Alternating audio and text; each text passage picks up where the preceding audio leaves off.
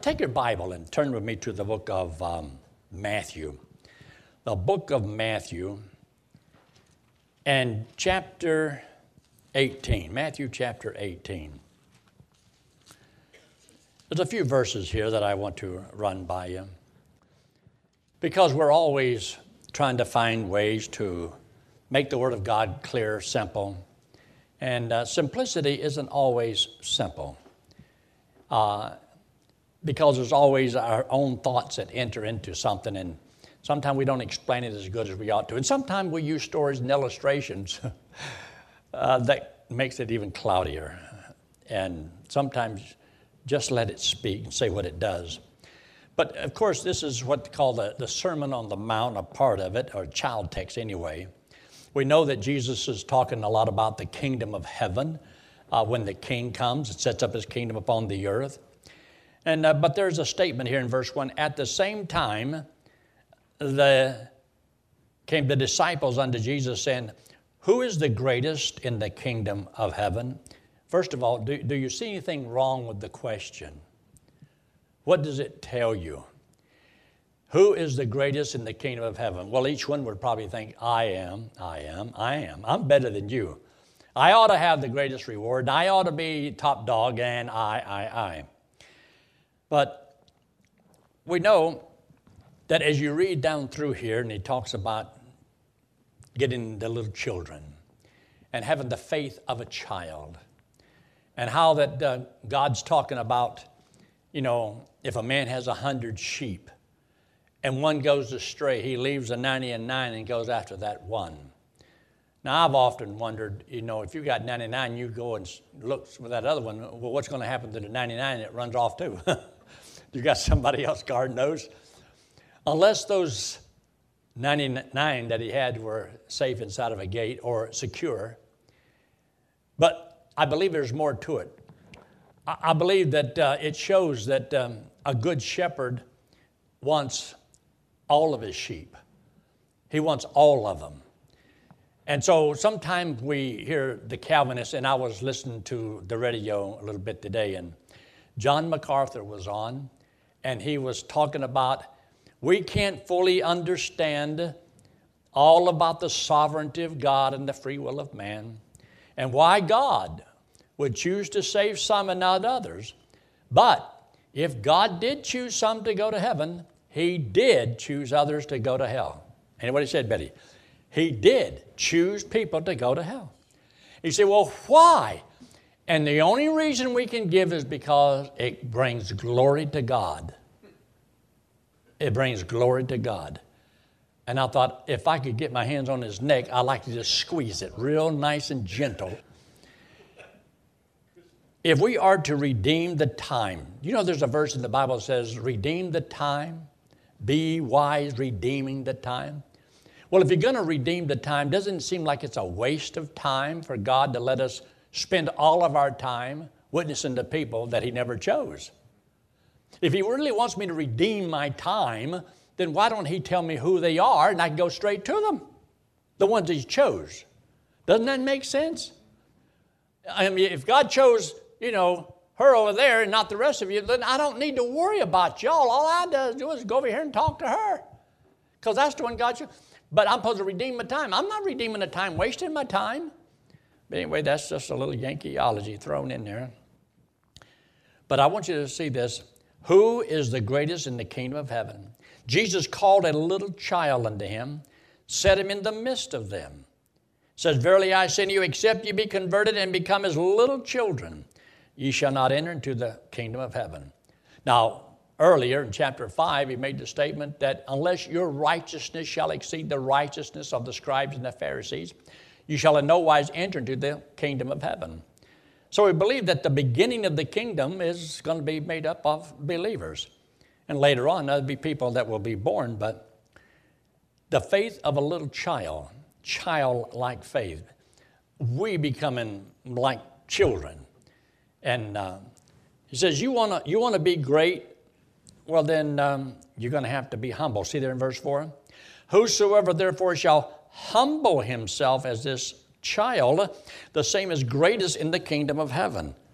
Now, I've often wondered just you know, what does he mean by that? And especially uh, another scripture that talks a little bit about, you know, this greatness idea. But just take your Bible, look in Matthew chapter 11. Matthew in chapter 11. Matthew chapter 11, you'll notice there in verse 1 where we have a little story here about John the Baptist.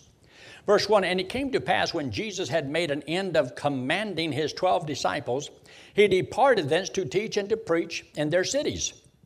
Now, when John had heard in the prison the works of Christ, he sent two of his disciples and said unto him, Art thou he that should come, or do we look for another? There's always a question about why did he ask this question? Is it because he had doubts? Or to confirm that, yes, this is the Lamb that taketh away the sin of the world. This is the one that's supposed to set up the kingdom. Or did John actually believe that, uh, you know, he's going to set up the kingdom and what am I doing in prison? So did he have questions or doubts or did he have doubts about Jesus setting up the kingdom at this time? Or was it, uh, you know, just simply that he wanted those that were with him to be convinced just because I'm in prison, that doesn't mean that Jesus isn't who he claimed to be and he's going to do what he claimed to do, so go and talk to him. But anyway, however you come down on that will not make any difference to me. In verse 4, Jesus answered and said unto them, Go and show John again those things which you do hear and see. The blind receive their sight, the lame walk, the lepers are cleansed, the deaf hear, the dead are raised up. And you ought to underline this part of it. And the poor have the gospel preached to them. And blessed is he whosoever shall not be offended in me. Now, this whosoever shall not be offended in me is important because in chapter 18 it talks about this being offended an awful lot of times. So, to be offended is to, like in a sense, reject the gospel and so to receive him is to believe the gospel. And that's also worded. In verse 7, and as they departed, Jesus began to say unto the multitude concerning John, What went you out into the wilderness to see? A reed shaken with the wind? I mean, is he saying that he did not have questions and doubts and it wasn't for him? And at the same time, when he mentions down there, go and show John again, is that to stabilize John? Is that because he was because of the wind. I wrote a little poem one time about Dr. Curtis Hutson. and the point of the whole thing was he was a flame in the wind, and I referred to these scriptures here. But it says, a reed shaken with the wind. But what went you out for to see? A man clothed in soft raiment? Behold, they that wear soft clothes are in kings' houses. But what went you out to see? A prophet, yea, I say unto you, and more than a prophet. For this is he of whom it is written, Behold, I sent my messenger before my face, which shall prepare thy way before thee. Mentioned in the book of Malachi.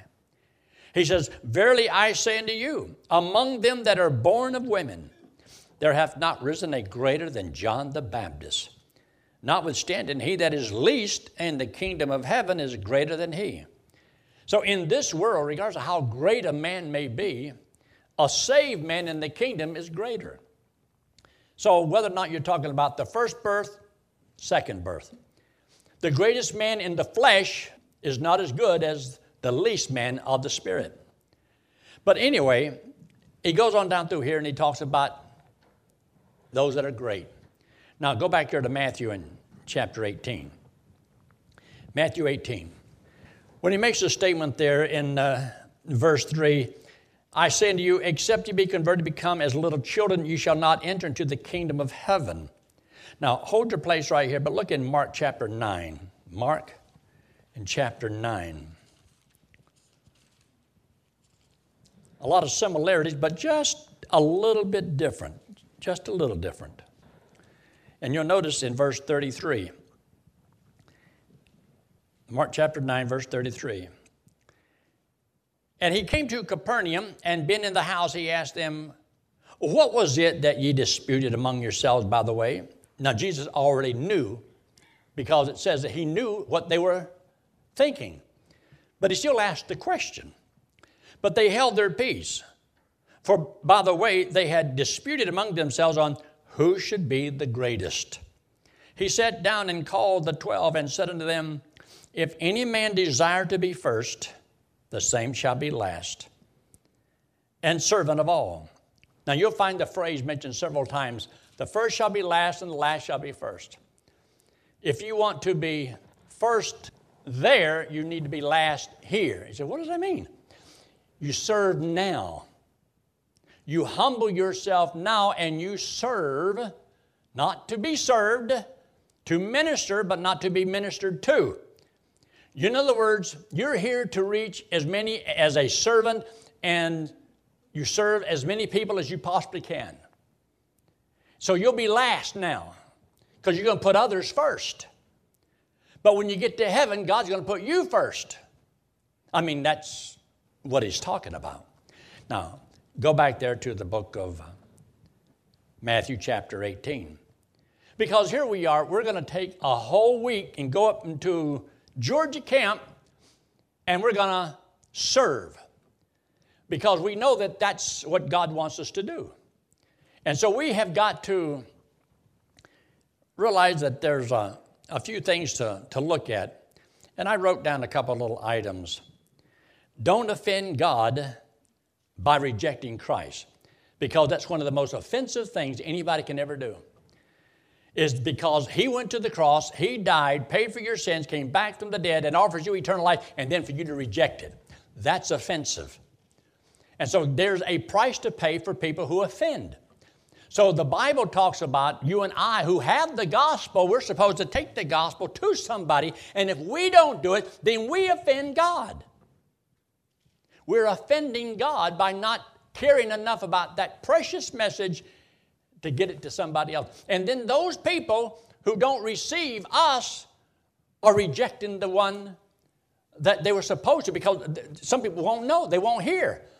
And this whole thing is tied about God's not willing that any should perish, not even one person. I have a picture that I'm going to show you on Sunday night, and uh, it'll break your heart. I mean, literally, it'll break your heart. I wish I had it tonight. I'd use it, but I, I got to pace things. But now notice, I want you to take your Bible. Let's look in Numbers chapter 6. Numbers chapter 6. Hold your place where you are. Numbers chapter 6. I usually have times I have read this even at funerals. And I've read it at, um, at weddings, especially when I have joined two people together in holy deadlock, wedlock. And so I will say, This is something that's really good for you and how you should treat one another. But as you read these verses, look at it not only as, you know, about the Lord, but you doing this for someone else. See in verse 23? Speak unto Aaron and unto his sons, saying, On this wise ye shall bless the children of Israel, saying unto them. Now, you and I, we want to be a blessing. We want to be a blessing to those kids, those teenagers that are coming to camp. And we also want to have a ministry with the college kids that are coming, to the counselors. We want to have a ministry to all the workers, to the staff, all those people. They're just as important as those kids, even though they're doing some of the serving. But they also need encouragement and the blessings of serving the Lord. Now, get what he says here. The Lord bless thee and keep thee. The Lord make his face shine upon thee and be gracious unto thee. The Lord lift up his countenance upon thee and give thee peace. They shall put my name upon the children of Israel, and I will bless them. Now, you and I, because we know this, when we say, The Lord bless thee, well, people that don't know the Lord needs to know the Lord. And we talk about bless thee, you know, God blesses obedience. So we want to teach them not only how to go to heaven, but we want to teach them how to serve the Lord, how to please the Lord. Because I want God to bless them. I've wanted God to bless my children. I want God to bless my grandkids. But because I want that, I got to try to do whatever I can to get them to be blessed by the Lord. But anyway, he makes a statement the Lord make his face shine upon thee. That's what we're supposed to do to the children because see, we're doing it in his stead. We're doing it for the Lord. The Lord lift up his countenance upon thee. You'd be surprised at the attitude that parents have by the way they serve the Lord and whether they're always down and complaining and whining and moaning and groaning, the impact that takes upon the children. So if you learn this, then you look at it as though this is how I'm supposed to treat God's children because He says, as you have received them, receive them, He says, like you did me. You're receiving me. In other words, treat the children whom God loves so much as though they were the Lord. How would you treat them then?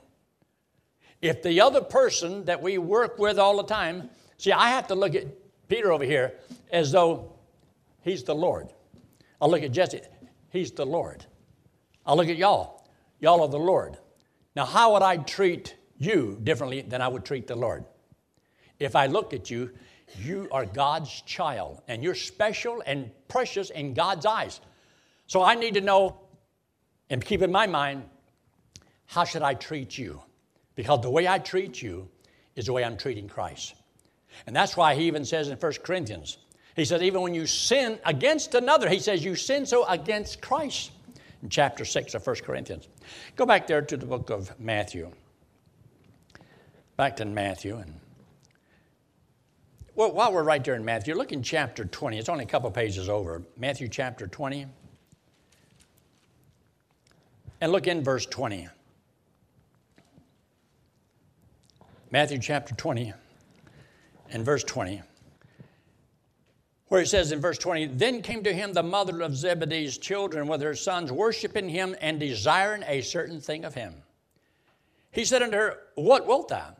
She saith unto him, Grant that these my two sons may sit, one on the right hand and the other one on the left, in thy kingdom. Now, this is what really started the whole thing rolling, was mama. Mama getting to the picture. Because mama said, These are my two boys. You know, they're special. You know, they're better than all those other boys. But Jesus answered and says, Ye know not what you asked. Because she wanted one to sit on one hand and one to sit on the other hand. are you able to drink of the cup that I shall drink of? And to be baptized with the baptism that I am baptized? And they said, We are able. And what did they do when Christ was crucified? Not all they did was run and hide. And he said to them, Ye shall drink indeed of my cup, and be baptized with the baptism that I am baptized with. In other words, you're, you're going to get it. But to sit on my right hand and on my left is not mine to give, but it shall be given to them for whom it is prepared of my Father. And when the ten heard it, uh oh, they were moved with indignation against the two brothers. So here you got 10 against 2. Now, how did it start? Mama. But Jesus called them unto him and says, Ye know that the princes of the Gentile exercise dominion over them, and that they which are great exercise authority upon them. See, some people want positions of power just so they can be somebody great. It's better to do the work without the title than to have the title and not do the work. And so, if you want to be great, according to the Lord, you have to be a servant. It's not trying to find out how many people can I get to worship me. No, how many people can you serve? So you want to reach as many people, serve as many people. And that's why some of God's people that don't want to get involved in a ministry, they're robbing themselves. They're robbing themselves. Because see, God wants you to humble yourself and serve, meet the needs of other people, to be a blessing to other people. And some people just want to bless me, bless me, make me happy, make me happy. Happy, happy being. The whole world revolves around me and they don't get it. And because they don't get involved and don't serve, it's costing them. Because it's going to cost them positions later on. It costs them blessings and rewards when they get to heaven. And to be able to be used now, the peace, the love, the joy that has because you're fulfilling the will of God for your life. Man, I don't see how in the world you can miss on this. This is, this is great stuff. Look in verse 26. But it shall not be so among you, but whosoever will be great among you let him be your what? Your minister. And whosoever will be chief among you, let him be your servant. Even as the Son of Man came not to be ministered unto, but to minister and to give his life a ransom for many. So you see, serving the Lord is humbling yourself and being last. In other words, trying to help others succeed. Your whole job, see, my biggest job is I want Peter Amato to succeed. I want Jesse to succeed. I want this guy sitting down here, Warren, to succeed. I want every person to succeed. I want the women to succeed. I want the kids that come to ranch, I want them to succeed. Because see, that's what our job is, is try to help them be successful in their Christian life. It's not using people to get to the top. It's not walking on people's back. It's not misusing people. It's humbling yourself, try to figure out how can I help those people serve God in a greater way. So that means you've got to watch your own personal testimony. You have to watch how you talk to people, how you treat people. Otherwise, you can just treat them like dirt because in your mind it don't matter because you're over them and I'm superior. Now, that's not the way to think. Now, people can accuse you of it. I've been accused of everything under the sun, I think. But now notice, when he says here in verse 5, and whoso shall receive one such little one in my name receiveth me. So we're supposed to take the gospel to every little child. And whenever they receive the message that you have brought, it's like you brought them to the Lord. And he says, You're getting people to receive the Lord. That's what this whole thing's about. It's all about soul, and it's always has been. Now, notice what he says, and he gets into some things about being uh, thrown into the sea and things like that that uh, offends you. And everybody gets offended by something, but woe when you offend two things. And that is those that are saved and those that are lost. You don't want to offend either one because it's so easy to offend people. Now, to be great, you serve them. Let me just jump down here to verse 10 where it says, Take heed that you despise not one of these little ones. Now, whether or not it's talking about real little bitty children or people who have become as little children in their faith and they've trusted Christ as Savior, and in God's eyes, they're little ones. So, regardless of which way you want to go, you'll find out that there is a, a point of which we're supposed to win people and train people. You see, it is a sin not to reach children or to train them. So we become offensive when we don't try to reach them, and then we are offensive because we don't try to train them. So it's like one thing to win people to Christ. It's one thing to get them to trust the Lord, but it's another thing. There's so much they don't know, and if we don't tell them, who's going to tell them? That's the purpose of camp.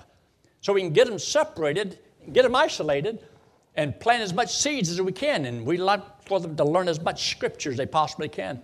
Because after the whole thing is over with, all the sports activities, all the notes and the jokes and the quotes, all that's, that's gone. It's the Word of God that's the power. So you want to plant seeds in their mind. And it may not grow right now, it may grow later. What was interesting, I had this man and woman up there in Grace Conference. They walked up to me and says, um, can we take a picture with you? I says, Can I ask who you are?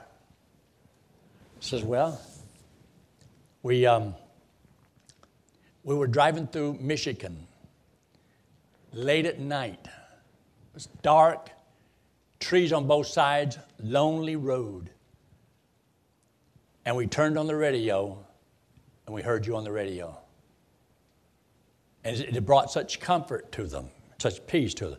Listening to my sermon, I'm not on in Michigan unless somebody else is putting me on in Michigan.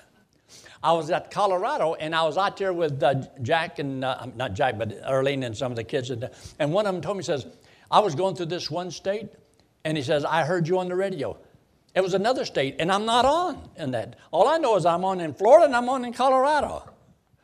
But there's people in other states that are listening to our radio broadcast. I don't know how. All I know is that they're doing it. So um, I just say, praise the Lord. And the guy that's out there in Colorado, he was so thrilled that when he went up there and he heard those people talk about they're listening to the radio broadcast because he's the one that's funding it. And he said, Man, it is worth it. Boy, it is it worth it is worth it. And he was thrilled to death.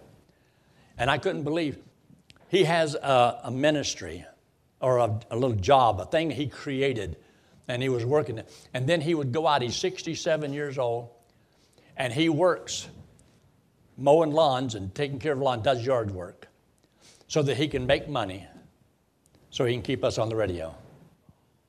And that's what that guy's doing. And if he didn't do that, we wouldn't be on in Colorado. And there's an awful lot of people that would not be hearing the gospel because we wouldn't be able to support it. So, am I thankful? Yes. Somebody is going to be richly blessed when they get to heaven because of some sacrifices they've made in order to get the gospel done. Look what he says down here in verse 10 again.